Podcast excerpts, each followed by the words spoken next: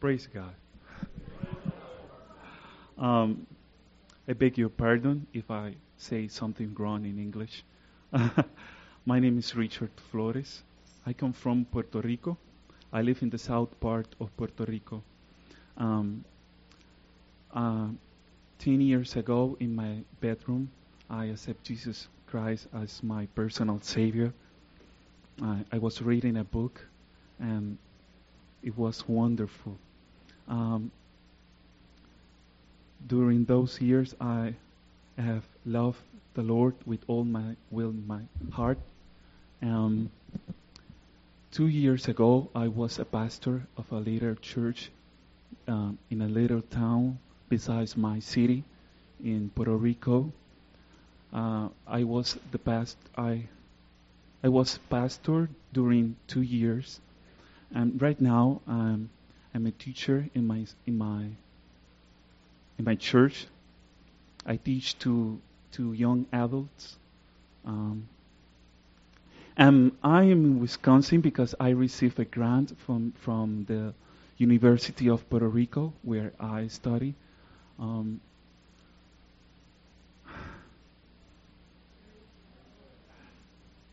um, and when I came, um, I'm doing a research in in a medical school. Someone make a mistake because I am a, a mathematics teacher and science teacher. Um, but I am learning. I, I have learned so much. Um, but I, I told Kurt in the morning that I have discovered that I, I have made uh, two kind of research, uh, one in in science and one in about oneness. Hallelujah. when I came, uh, um, I wanted to visit a church in here in Madison. And I look, I read the phone book, uh, but it was a surprise because you have many churches in the in the phone book. The, um, but I, um, Lord, the Lord guide me to be to call here. And I I like uh, an, a sentence written in the phone book about this church. It says, uh, "You will discover the difference," or something like that. Um, hallelujah. Um, and when I came, it was a surprise to me um, to see uh, the movement of the Holy Spirit here. Um, I thought that all churches in in the in United States um, were liberal, but it was a surprise because um, you have the same um, style of worship and holiness uh, like in my church. And I felt uh, like in my family, but I, I, I felt uh, a little difference and I didn't know what was the difference. Um, hallelujah. Um, one day I was reading on the bulletin board uh, about a, a, a pastor who was baptized in the name of Jesus Christ. He was Trinitarian. And mm, it was a surprise to me. And one day, uh, talking with, with Gary, uh, we were talking about uh, uh, oneness. And I asked him, Have you heard about Jesus only? And he told, he said, Well, the other persons call us Jesus only and uh, it scares me. um, and I, I wanted to to run to Puerto Rico. um, um, and I returned to my to my room in, in the university. Um, team, uh, I don't know, God. Okay. Um, um, a, week later, Tim um, visited me, and we we talk about uh, oneness. And when he left, I I say I'm going to show him that he is grown, and and I I spent all all the week in the library, a memorial library in the campus, and I found uh, many books about oneness, and I found a book written in 917 uh, by Robert Beckley. He was uh, one of the founders of early Quakers, and the book was translated in Spanish, and is in the special collections in, in the library, and I I started to reading that book, and it was a surprise to me. Um, and I I resist the uh, the voice of God, the, the, but it was a surprise. Um, a week later, Gary visited me, and he brought uh, a, a book, uh, Oneness of God, written by David Bernard. Um, he hurt me. Gary hurt my feelings because he was so sure about uh, his beliefs, and well, and I start to to to read the book, and I I read the book in two in two days. Um, at the end, I I I began to cry.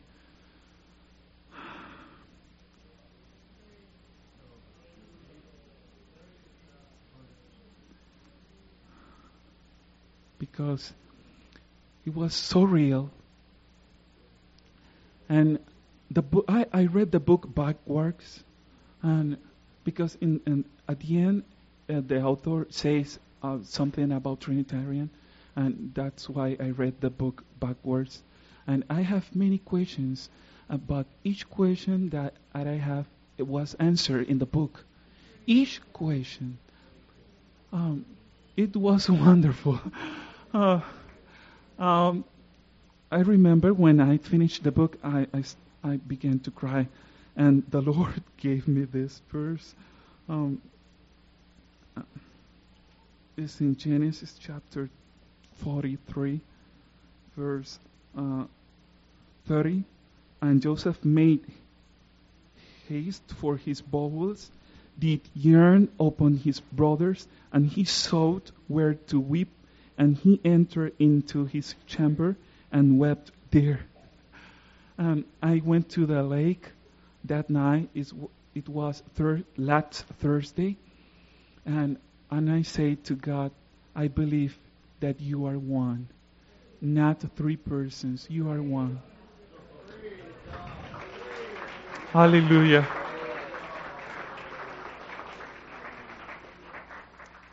And I was planning baptize myself in the lake. but I wait. Um, the next morning, uh, the Lord gave me this verse in Genesis chapter 4, verse 26. And to Seth, to him also there was born a son, and he called his name Enos, Enoch. Then began men to call upon the name of the Lord. And and that's uh,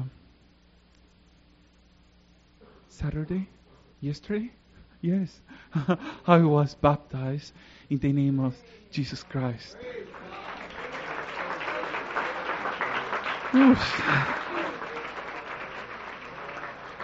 In the morning, the Lord gave me this verse. Um, um, and the most important is the last part. Uh, now then, whatsoever God hath said unto thee, do. Uh, uh, but this this is wonderful.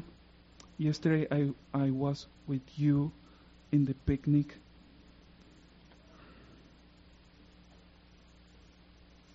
And when I when I went to my room, I went to the post office, and I found this letter. Is uh, the lady who brought me is one of the leader, leaders in, in my church. Um, I'm translating this this part. The other day I I dreamed with you.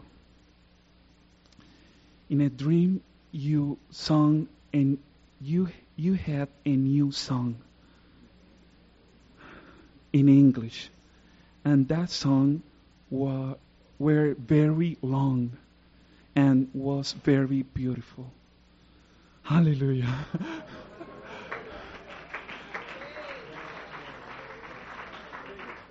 and I saw you, uh, and I saw you uh, given a speech in English with grand fluently.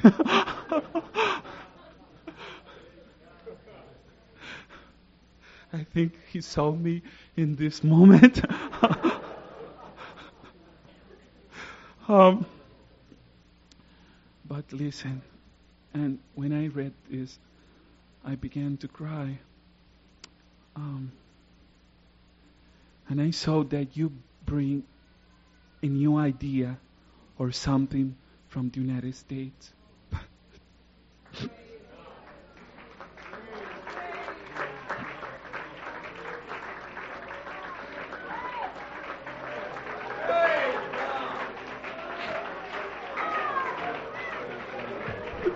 Let's stand together and go to the Lord in prayer right now. Jesus. Hallelujah. God, I pray right now for my brother. I pray the anointing of your spirit to come upon him right now. I pray, God. Thank you so Keep much.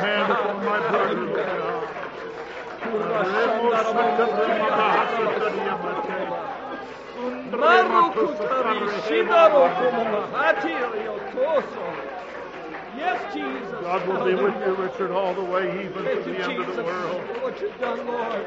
He sees God, your faith, your dedication, your devotion, your love. I pray that you would empower him, Lord. Give him the He has his hand upon you in such a way right to now. declare your word, Lord Jesus. Hallelujah. Thank you, Jesus. Thank you, Jesus. Thank you, Jesus. Thank you, Jesus. Praise the name of God. Praise the name of God.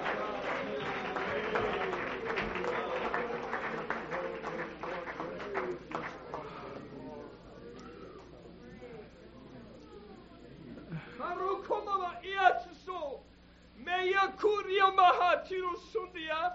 Me iru kiamoturu shahari bikilo. Maru mamae tiku. Yeri sido. Maharuku me. Mashiruku yetaramase. Now hand, in which a special effort is being made by all of my children to gather in all of those who will sit with me in my throne. The righteous go forth in this earth. But let it be known that my Holy Spirit is gone even before you. For my word declares that my house must be filled. Thus it will be fulfilled the saying, They shall come from the east and the west, and the north and the south, and they shall sit down with Abraham, Isaac, and Jacob in my throne. Oh, my child, be aware that the Son of Man is soon to come back for his bride. Prepare your hearts this night. Behold, I come quickly, saith the Lord.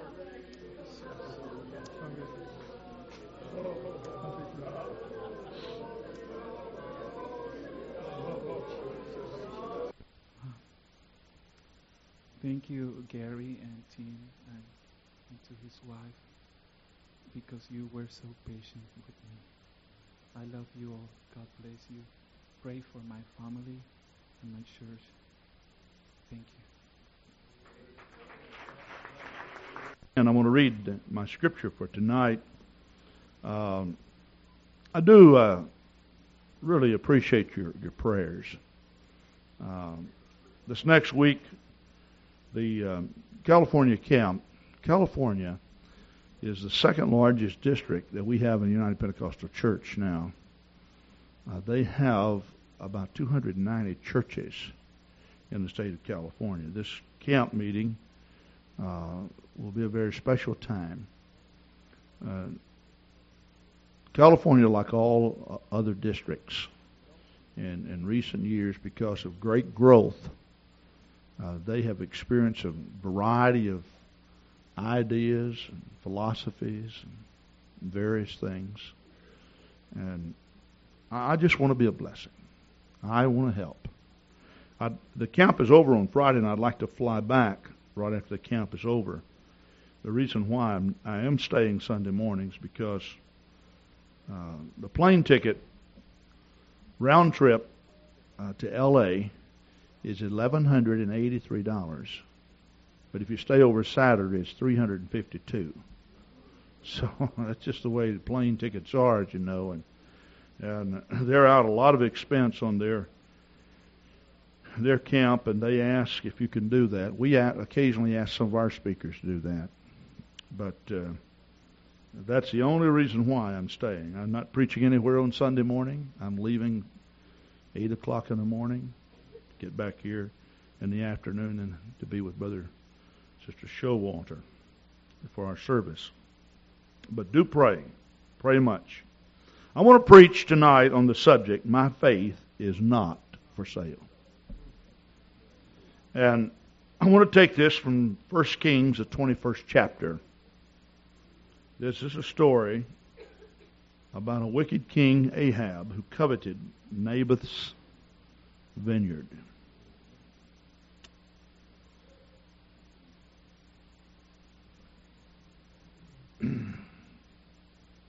Naboth had a vineyard which was in Jezreel, the Bible says, and it was next to Ahab's palace. Now, Ahab was a wicked, wicked king. How would you like to live next door to hell? Well, that's where the church is. I have you to know that.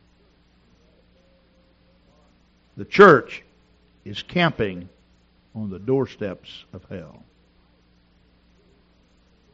But the Bible says the gates of hell shall not prevail against the church of the living God. The Bible says, with fear we pull them out of the fire. Mm-hmm. Now I'll just read verse 3 and we'll talk about the story. And Naboth said to Ahab, in other words, he was approached, because the king wanted his vineyard, but he had inherited this. And Naboth said to Ahab, The Lord forbid it me that I should give the inheritance of my fathers unto thee. God bless you. may be seated. My faith is not for sale. By faith we need, we mean my walk with God, my experience, or my relationship with God. It is not for sale. I think uh, one of the healthiest things that can happen to a congregation is when we when we have as, as, many missionaries as we've had to come by and as many different experiences. This experience, Brother uh, Richard, standing up here tonight, the power of the Lord come down, the way that the Lord came down. I, I think that you you begin to understand that God is just not a Wisconsin God. it is amazing. Uh, how many people think in terms of like the Western world that God is an American God? And he is not an American God. He's a God to the Americans. But you can go in a lot of foreign countries, and I've been in several, preach the gospel, and it is amazing to me how faithful God is to people. Just testimony after testimony after testimony. How God is dealing with people. Isn't it amazing that all the way in Papua New Guinea, and down in in Puerto Rico and all over the world, God is dealing with people tonight just like He's dealing with us. Sometimes you can leave the service and you can meet someone like Precious Faith the next week. You said, "Oh, you should have been in Madison last Sunday night," and they say, "Wow, you should have been in our church last Sunday night." You know, this is so great. You want to share it with everyone, but you find out that everyone has that same feeling because God is moving everywhere.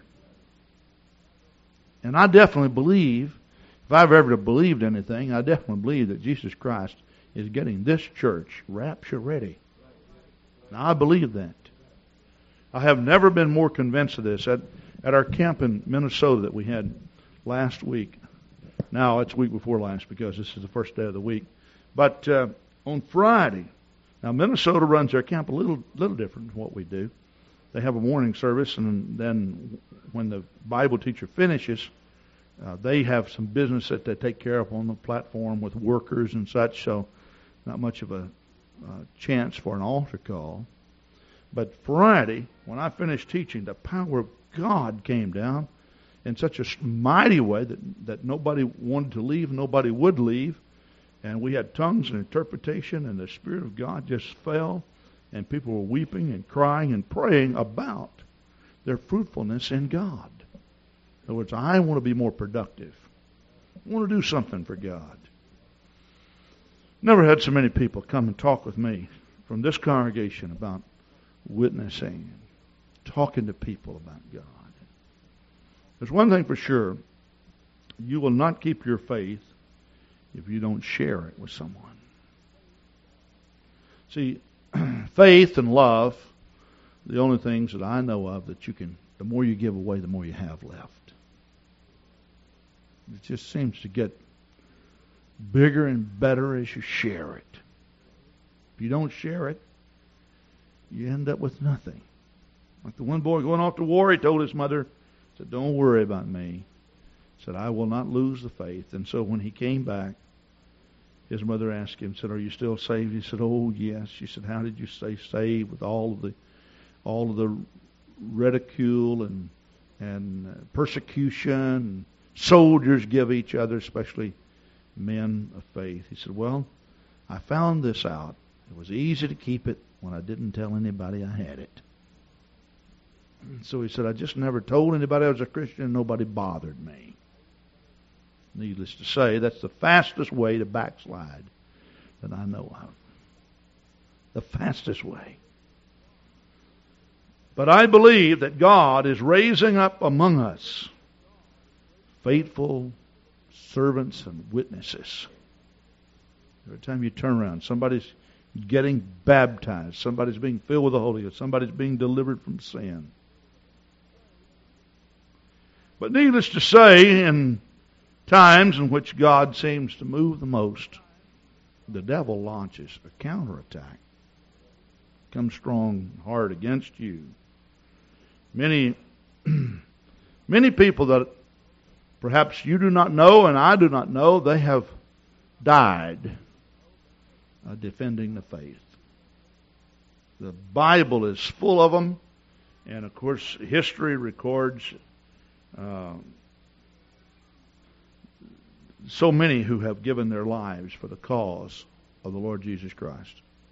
And what I'm seeing is that that that that because people are not developing a relationship, when I said my faith is not for sale, I'm talking about my experience, my walk with God. I'm talking about my relationship.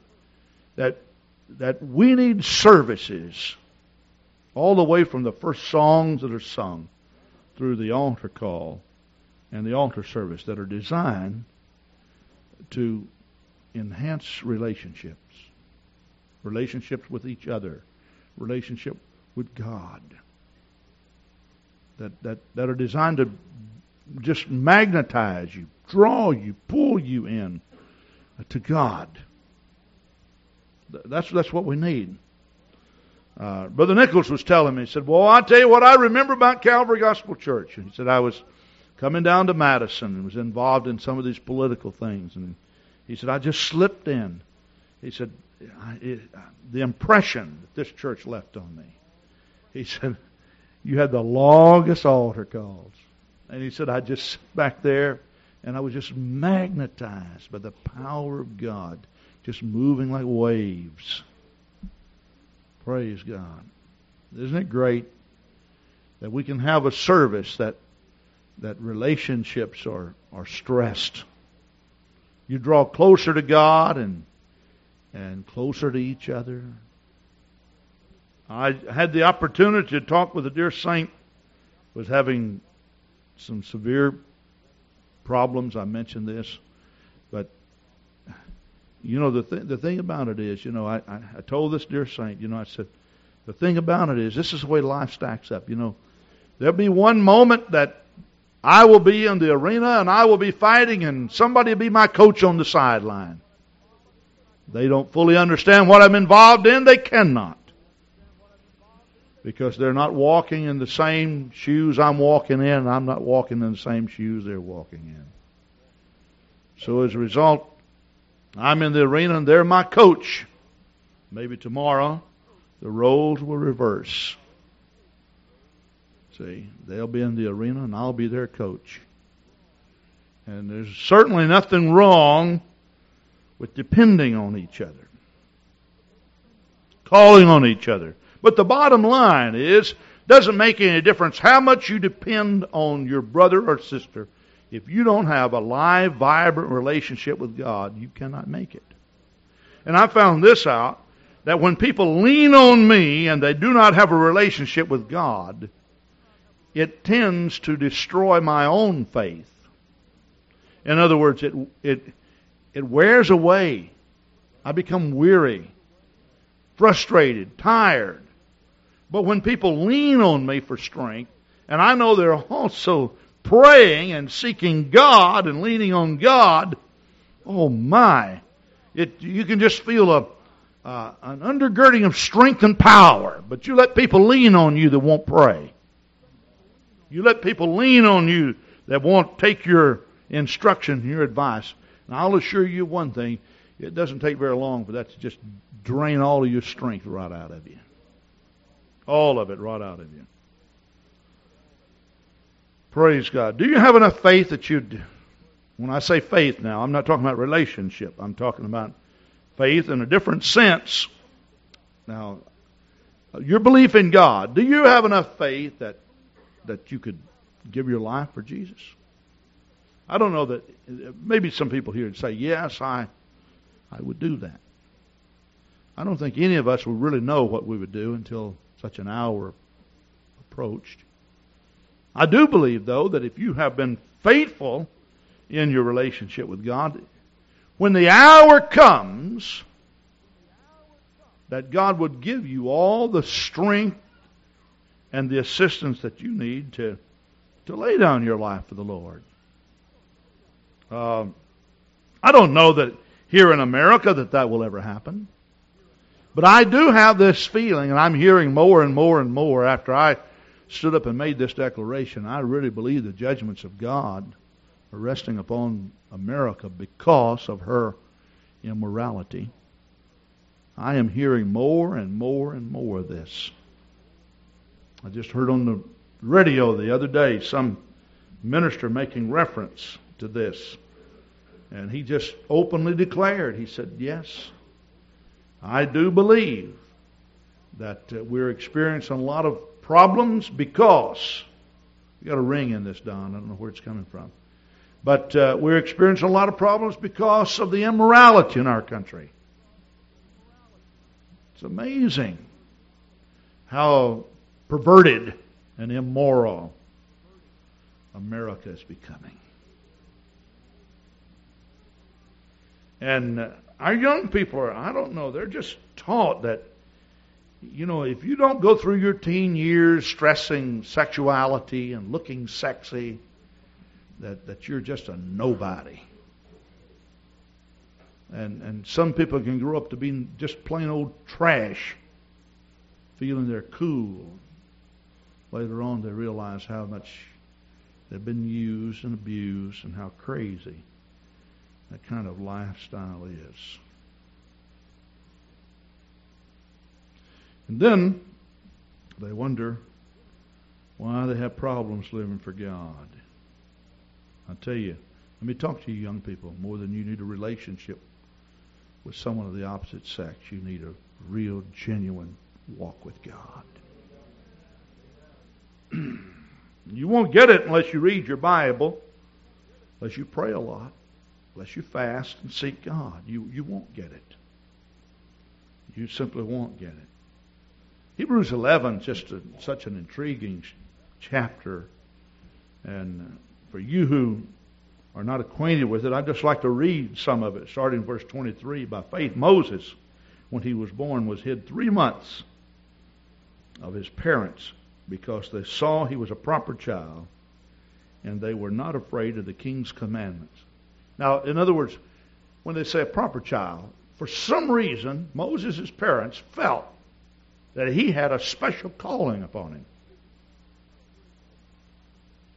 I don't really know when God calls, uh, or that is, when an individual becomes aware that he is called of God.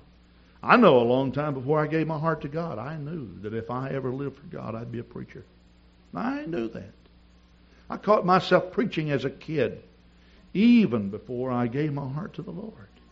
Just kind of wanted to see what it was like, you know.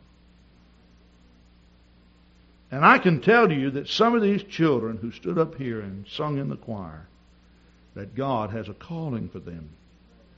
I know that. I just know that. And it is amazing how God looks at, at, at people. Now, I know that God is no respecter of persons. I know that. And everybody has their own, their own ministry. But for some reason, God seems to deal with people Maybe it's because their heart is more open. You know, why would God send Richard all the way up here to Madison? But there's many, many people, I'm sure, in Puerto Rico that never get the opportunity that he has. Somebody has to come up here, and somebody has to go back and talk to those people then. See, that's the way the Lord works. It's, it's just amazing, you know. I, he was a proper child. In other words, they saw that he had the calling of God upon him. Well, he was small enough to stay in a in a little makeshift cradle basket ark type thing to go down the Nile River. He was small enough not to, you know, turn the thing over. So he must have just been an infant. And yet the calling of God was upon him. The calling of God was upon Jacob while before Jacob was ever born. I remember preaching in 1970 in Duluth. You know, you, you look at the conversions of people, and you say, "Wow, I just I'm just amazed." Brother Luther was telling me about his conversion, how this took place. And you know, there's some strange things that take place in and around the area of salvation. I just remember one time I was up preaching. I stopped right while I was preaching I looked at a lady that was sitting on the back. This lady was not a member of this church. This lady did not attend this church. This lady was a contractor's, local contractor's wife. And somebody had been talking to her about giving her heart to the Lord. And she says, No, I will not do this. And she insisted on it. And, and I said, I didn't know this lady. It's a good thing I didn't know this lady. I just stopped and I said, Ma'am, I want you to stand up right now. And she stood right up. And I said, Now I want a couple of sisters to bring this lady down here because she's going to receive the Holy Ghost when she gets down to the front. Now, little did I know that when they approached her, she says, I don't want the Holy Ghost. Now, that's what she said. And I didn't know that when they brought her down and she looked at me, that she told me, I don't want to receive the Holy Ghost. Now, I didn't know that she told me that. I heard her say, I want the Holy Ghost. That's what I heard her say. So I said, if you want the Holy Ghost, then you can have the Holy Ghost. And I put my hands on her head and began to pray for her. Guess what she did? She lifted her hands, and the next words that she spoke were words in unknown tongues. Can you believe that? And then she wept and cried and leaped for joy. And the sisters were so amazed. They called Brother Merrick over and they said, Brother Merrick heard of what she said. He said, Brother Grant, do you know that this woman just told you she did not want to receive the Holy Ghost? And so there she was standing. And I said, I didn't know what to say. I said, Ma'am, I have never seen anything like this. She started weeping and crying. She said, You know, I said I didn't want to get it. But I've been praying. I've been wanting to receive the Holy Ghost. But you said, I've been so locked up in my traditional church. That I just couldn't make myself say I want it. But inside, when she said, I don't want to receive it, inside, she was saying, Oh God, perform the miracle I want. It. I've never seen anything like that before or since. Brother Merrick said, Brother Grant, you're the only man I know of who's prayed with someone that told you they didn't want to receive, and they started talking in tongues. I said, I can't believe, I can only believe that. But isn't it amazing? And then there was a man that came up to me at the Minnesota camp, and he opened his Bible, in that same revival. He said, in the front of his Bible, he said, receive the Holy Ghost. It was a 1970 date in Duluth, Minnesota. And, he, and here's what I preach. And he said, Brother Grant, I'm here to tell you. And he began to testify about how God had blessed this man, how he blessed his life.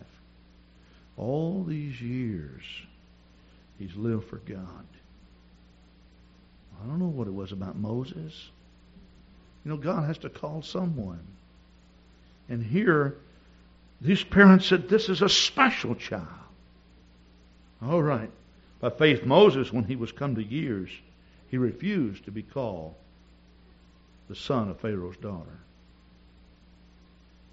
Rather, choosing rather to suffer afflictions with the people of God than to enjoy the pleasures of sin for a season. Now, I, I think sometimes, especially in the 80s and 90s, that we preachers are guilty of this. We have made people feel that living for God will be just a bed of roses without the thorns. Really. But it is not altogether a bed of roses. God never promised you a life of ease. But could I tell you that life is not easy, period. But in the midst of trouble and trial and tribulation, at least we have a God to go to. Man, when you see people that I've been in the hospital praying for people, and they didn't even know how to call on the name of the Lord. And here, I mean, they're dying. They're fading fast. And you talk, they, oh, and they're just frantic. They don't know what to do. And you try to call on the Lord. The Lord is near. Oh, what a hope they find when somebody goes and talks to them. To say that there are not pleasures in sin uh, would not be correct. There are pleasures in sin. It can be a lot of fun. But you know how long it lasts? You know, it would be like you going out in 30 below zero weather with one match, thinking that that little flame of fire will keep you warm all night. And you hold on to that little, little flickering flame until it burns your finger. Oh, yeah, you got hot, but you got hot only for a second in one little spot. And that's the way sin is. Yeah. I mean, go ahead. You can laugh. You can have a good time tonight, but tomorrow it's not going to be that way because sin was not designed to be fulfilling. It was designed to destroy your will. And a man cannot be saved against his will. Now, I do believe that God comes and restores the will. He, may, he puts that want to inside of a person. Some, some of you, when you first came to church, you didn't want to serve God. You didn't care anything about God. That was the furthest thing from your mind. But when a preacher got up and started to explaining or expounding or preaching the Word of God, at the proclamation of that Word, inside of you, a hunger developed. Oh, I'd like to give my heart to God. I'd like to be saved. See, that was what was happening to that lady that says, I don't want the Holy Ghost. But inside, that hunger was there. Oh, I wish I had the Holy Ghost. You know, if I'm speaking to somebody here that's just so locked in your traditional mold, in your, your church, and you do not have a live, vibrant relationship with God, you're going to miss out on something great. And, and I believe it's going to be heaven. Heaven will be a, heaven's going to be great at any cost.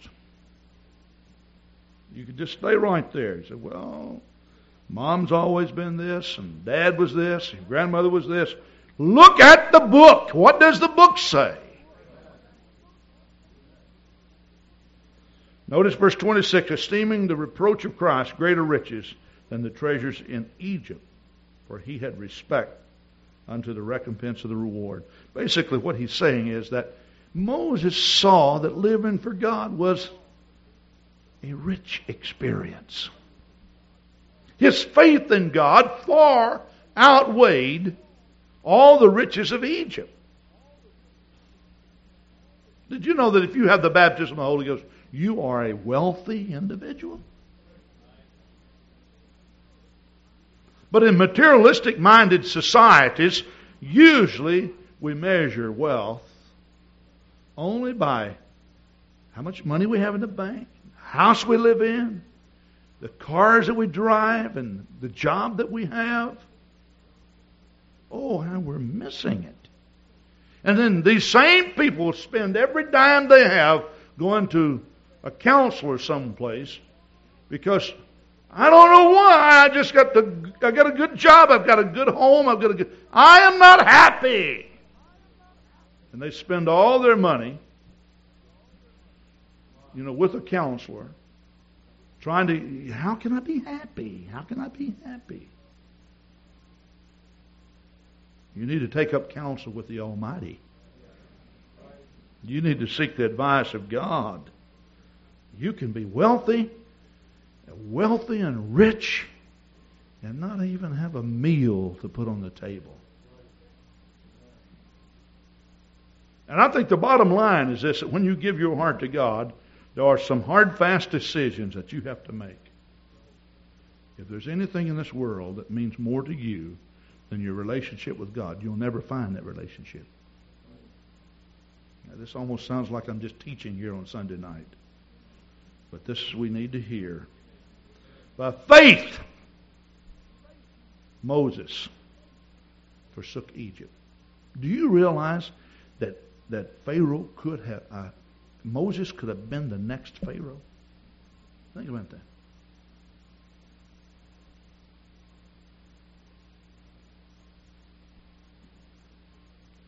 He actually could have been the man that drowned in the sea with the army.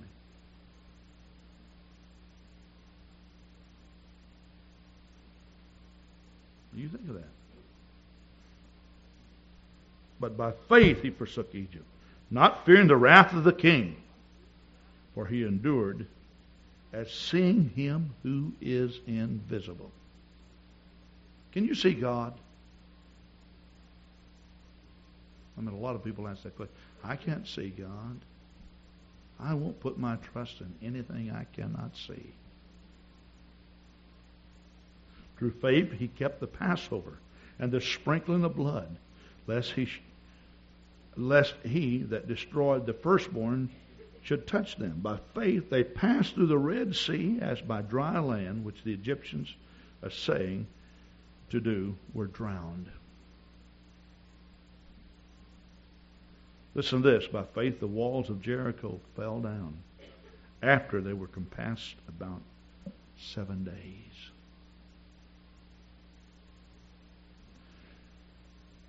I mean, if you want to see something spectacular, people, people by multitudes. Now, I, I'm just going to tell you something. You know, we have, the Bible says in the last days, men shall be lovers of pleasure more than lovers of God. In the early years of Christianity, the sports arenas were eventually used as places in which Christians were openly executed.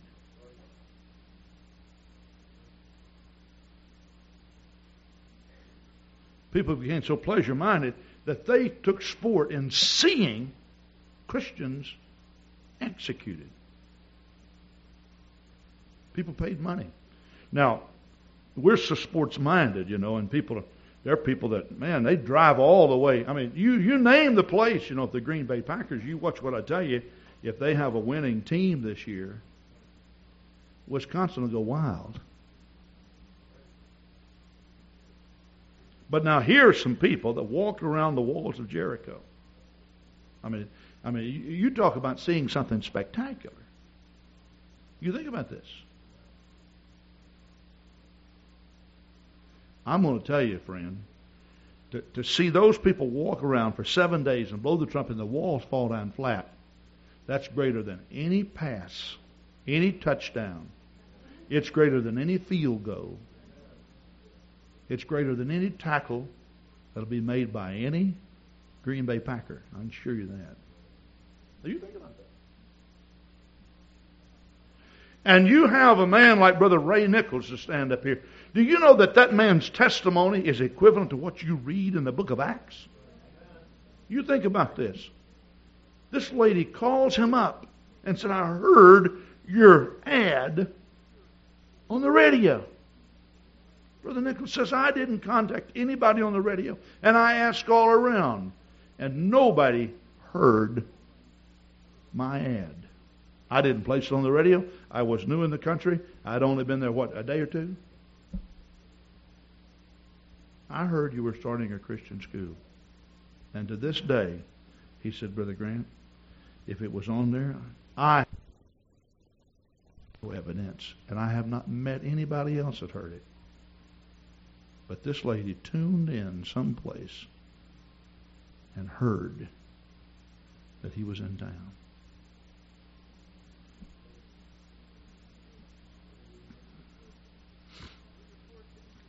Then the story perished not with them that believe not when she had received the spies with peace. Can you believe that God cares about the harlot?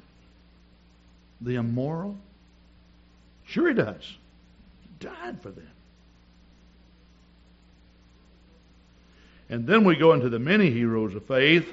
And what shall I more say for the time would fail me to tell of Gideon, and of Barak, and of Samson, and Jephthah, and of David also, and of Samuel and the prophets, who through faith subdued kingdoms, wrought righteousness, obtained promises, stopped the mouths of lions, quenched the violence of fire, escaped the edge of the sword, out of weakness were made strong, waxed valiant in flight or fight, turned to flight the armies of the aliens. Women received their dead, dead raised to life again, and others were tortured, not accepting deliverance. In other words, he talks about the positive side, but then he says, obviously some were told if you will recant, if you will denounce your faith, if you'll sell out, we'll let you go free.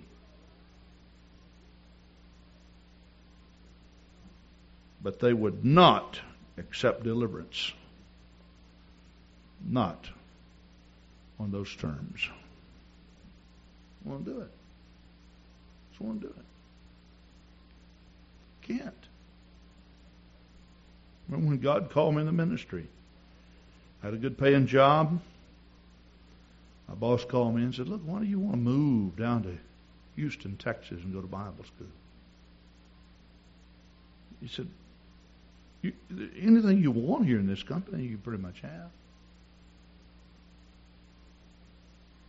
He said, Do you know what ministers get paid? At that time, I, I didn't have any idea. Since then, I found out. It's not always the best. but really, you, th- you think about it. I never even thought about how much I was getting paid.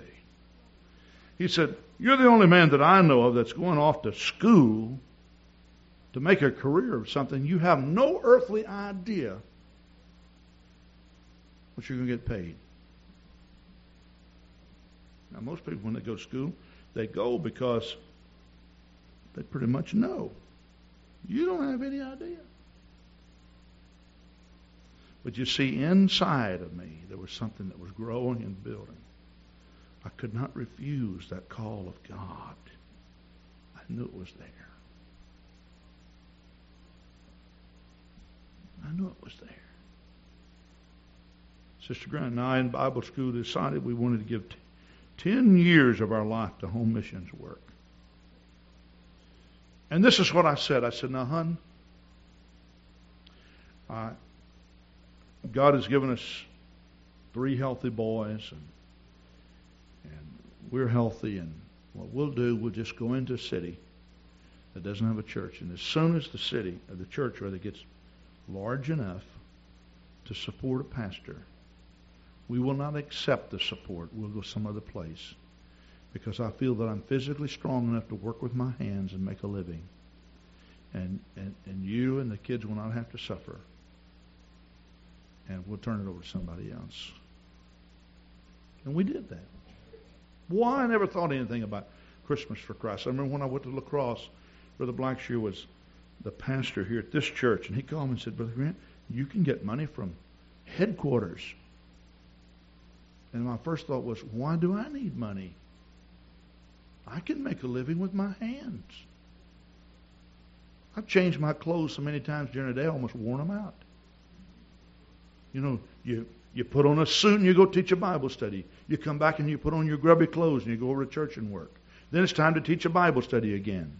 And so then you put your suit back on. And then you go out in, in more casual clothing when you're surveying and canvassing and knocking doors. Then you come back, put your suit on, and go out to church.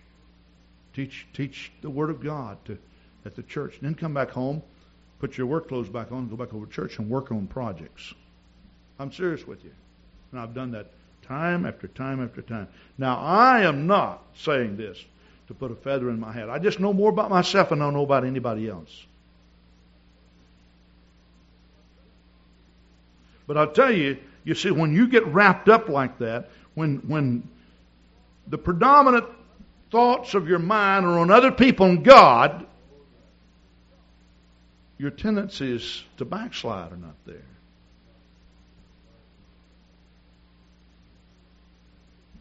Somebody asked me, said, What is the key to, to getting a burden? I have prayed and prayed and prayed and prayed. I need a burden to go out and talk to people. I said, Well, the bird, the key to get, getting a burden to, to witness to people is not found in praying alone. I believe in prayer.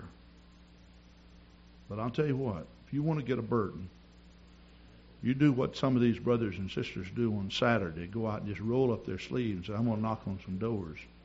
You find out how a lot of people live and how unfortunate some people are. You go into some of these homes and listen to some of these sad stories some of these parents tell you. The real world. forget the name of the boxer. It just comes to my mind, though, that Robert Kennedy, when before his assassination, he was on the political trail. He was in New York City, and there was a, a lightweight boxing champion. Forget the name of the man. Took him throughout New York, showing him around. And he was knocking on all the doors in some of these rough areas. He got back to the car that they were in, and the champ asked him, said, I want to ask you something, Mr. Kennedy. He said, You've got enough money. You don't need to do what you're doing. Why are you doing what you're doing? Robert Kennedy looked straight in the face of this championship boxer. He said, Well, I discovered that my world is not the real world. And he said, The only way I'll understand humanity is to be acquainted with the real world. Let me tell you something. The church never wants to sell out to the point that it outgrows God. The real Jesus would not be content to just come here and sit on a pew and listen to preaching. Not the Jesus that I know. And I've gone places and taught Scripture and preached to churches that I knew that they all felt that they'd outgrown Jesus.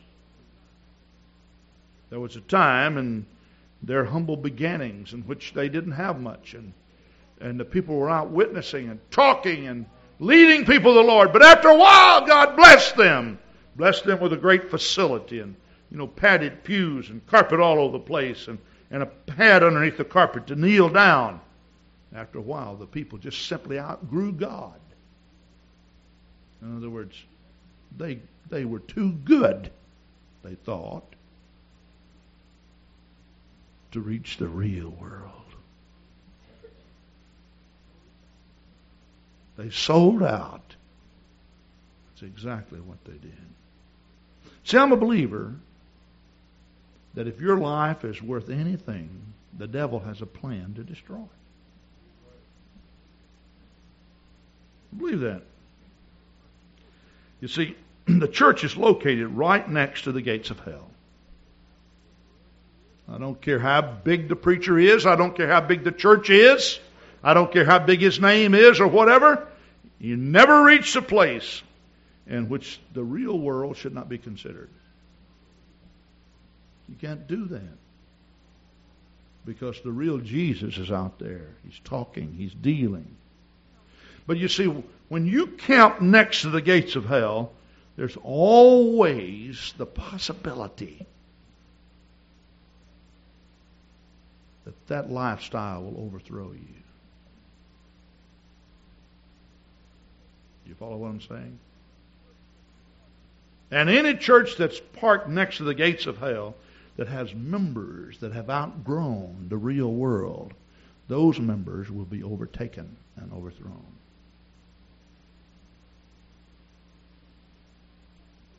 Let me ask you something. Would you go to hell over your home? Would you? I told someone one time they got so caught up in what they were wearing, the car they were that they were driving, and the home that they were living in, that they became unfaithful to the house of God. I said, if you like riches so much, you need to forget about this. Because God has a holy city waiting that would just blow your socks off of you. And you're wrapped up in this little old bitty penny ante thing you're wrapped up in. If that's what it impresses you, get your mind off of this stuff right now. Don't sell out over things like that. Get your mind on Jesus.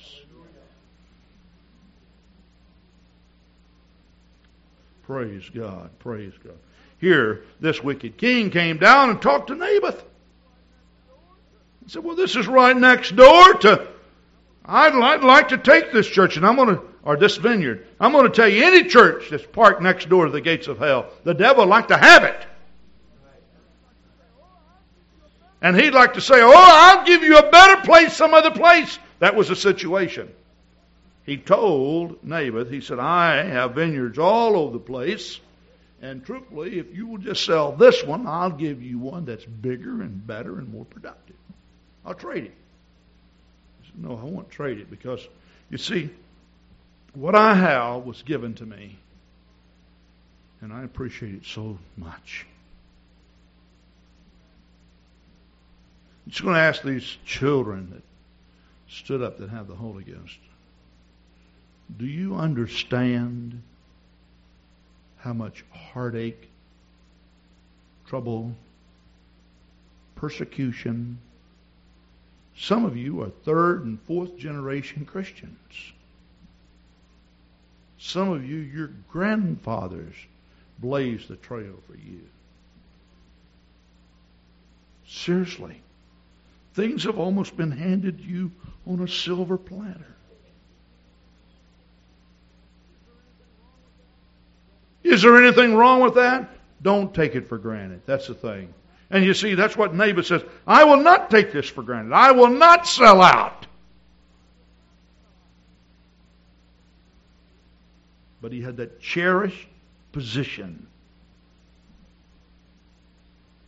But you know, the Bible says, huh, Ahab was envious. He went back and you know what he did when he got back into the palace? He thought, look, here I am, the king, and this guy's got this little old piece of ground out here parked right next to my palace, and I need it. and he won't let me have it. You know what he did? He fell across the bed and pouted. Just, I mean, pouted.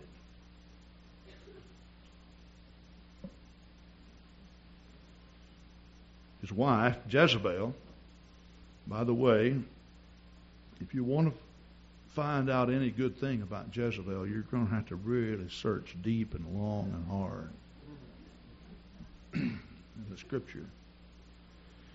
It's not even a very good name, is it? It really isn't. But here, here's Jezebel. She came in. She said, "Oh, hon, don't worry about this. I'll get that vineyard." You know what she did? She proclaimed a fast. She slipped in his office and took his seal. She wrote letters and signed those. And they were going to have a big, big fast. And you know what they were going to honor? Naboth. You better beware when all men speak well of thee. they got him up there. And while he was up there being honored, unbeknownst to him, Jezebel slipped around and said, Look, I've got some money. And she found two guys that were willing to lie. Why don't you just step forth and say, He has blasphemed? Now let me show you how crazy this is. Jezebel, she didn't care anything about God. If you want to find someone who was very blasphemous, she was. But that's the way she that's the way she did it. And those men walked forth and said, Why are you honoring this man? Well, I heard him blaspheme the God of heaven. And Jezebel says, Oh no. You mean he, the man we're honoring? We hold it, everybody. We have made a mistake. Have you ever felt like you've been set up? Boy, you're talking about a setup. Here is a man that there is no way he could have figured out what was going on. No way. You know, let me tell you something. My faith is not for sale. I have, there's one thing that I try to stress over and over and over to saints. Don't try to figure everything out. My, there are times when you try to figure things out and you get so confused. And you know what you end up doing? You end up doubting God, and there's nothing that severs or hurts your relationship with God like doubting. All of those questions, it just it it deteriorates your relationship with God.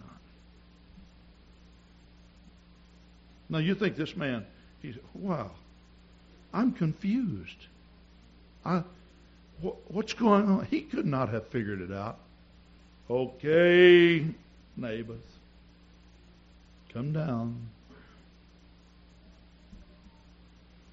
Can you feature this man being taken out and stoned? Because people lied against him. I've known the Christians that just haul off and fight you if they knew you were telling a lie. You you lied.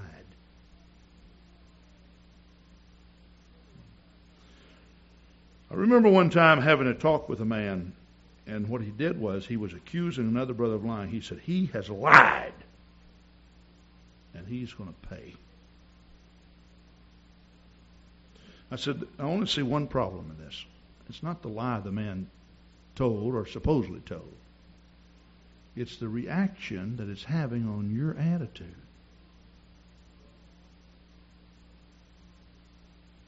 You know, you have a mean, ugly spirit. You've got the spirit of cursing on you because somebody told a lie on you, say. Not Naboth, though. You want to sell us this vineyard? No. He lost his life defending his position next to hell.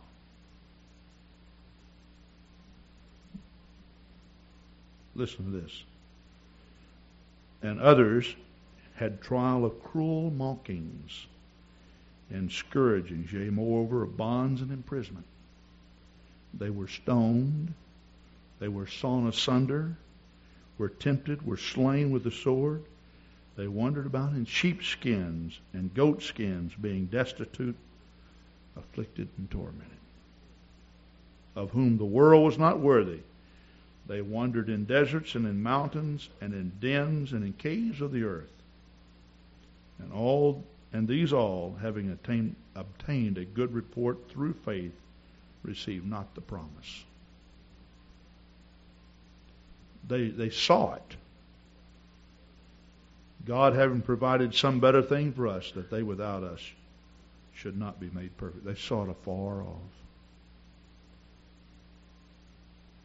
There is a trick that was played, or there was a trick that was played on Naboth cost him his life. Did you know the devil is a master at tricks? It is a trick of the devil for you to feel that you're the only person that's having problems. It's a trick of the devil for you to feel that if you live totally right, that all will go well with you. Why? Some people you read through this, and man, there are some people that are found in this book that it just seems like they never had a problem. But it's not true of all of them. But there's one thing that you will find each name recorded in Hebrews 11. The common denominator of every man there was that right on the front door of his soul was this sign. This soul is not for sale. Went in the store the other day, and this is where I, I got the name for this message. I saw something that I wanted. And when I inquired, they said, no, that's just for display. We are sold out. And the salesperson said, Now here's a little sign. It says, This item is not for sale. I said, What do I have to do to get this? The salesperson said, There's no way you can buy it. But you're in the selling business. I know. But everything you see around here is not for sale. The building's not for sale. I mean, there's a lot of things not for sale. And this happens to be one of the items. It's not for sale. I thought, dear Lord, I wish that every Christian I knew of would put a tag on his experience that read, this experience is not for sale.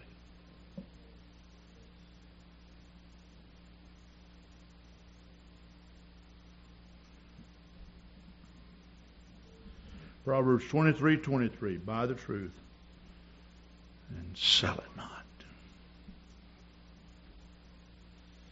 My vineyard is not for sale. My relationship is not for sale. My experience is not for sale.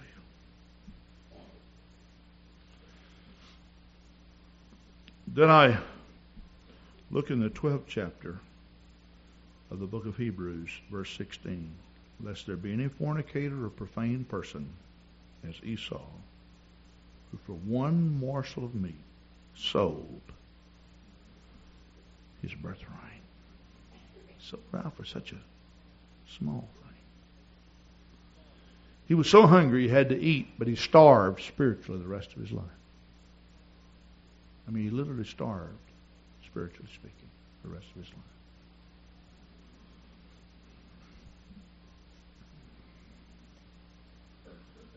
Praise God. We've had a good full night here at Calvary Gospel Church. I want you to leave with deep, with a deep, sincere appreciation for your walk with God.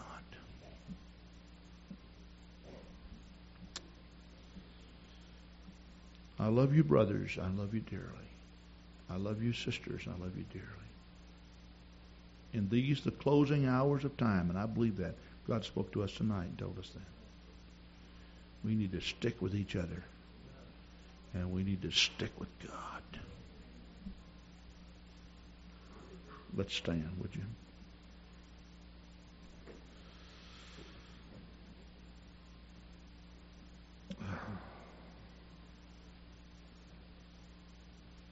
Let's just sing the chorus. I need thee, oh, I need thee. And I know that I have primarily preach to people of like precious faith, but if we have anyone here that does not have a relationship with God, I want to invite you first to come and give your heart to God. You'll never regret it. Oh, you'll never regret it. I don't know how much you feel you need God right now, but I'll assure you, the way America's going, the way the world is going, you'll fast reach the point which you understand how much you need Him. Let's sing it as you give much thought to this appeal that I make for you to come and give your heart to God. I need thee. Oh,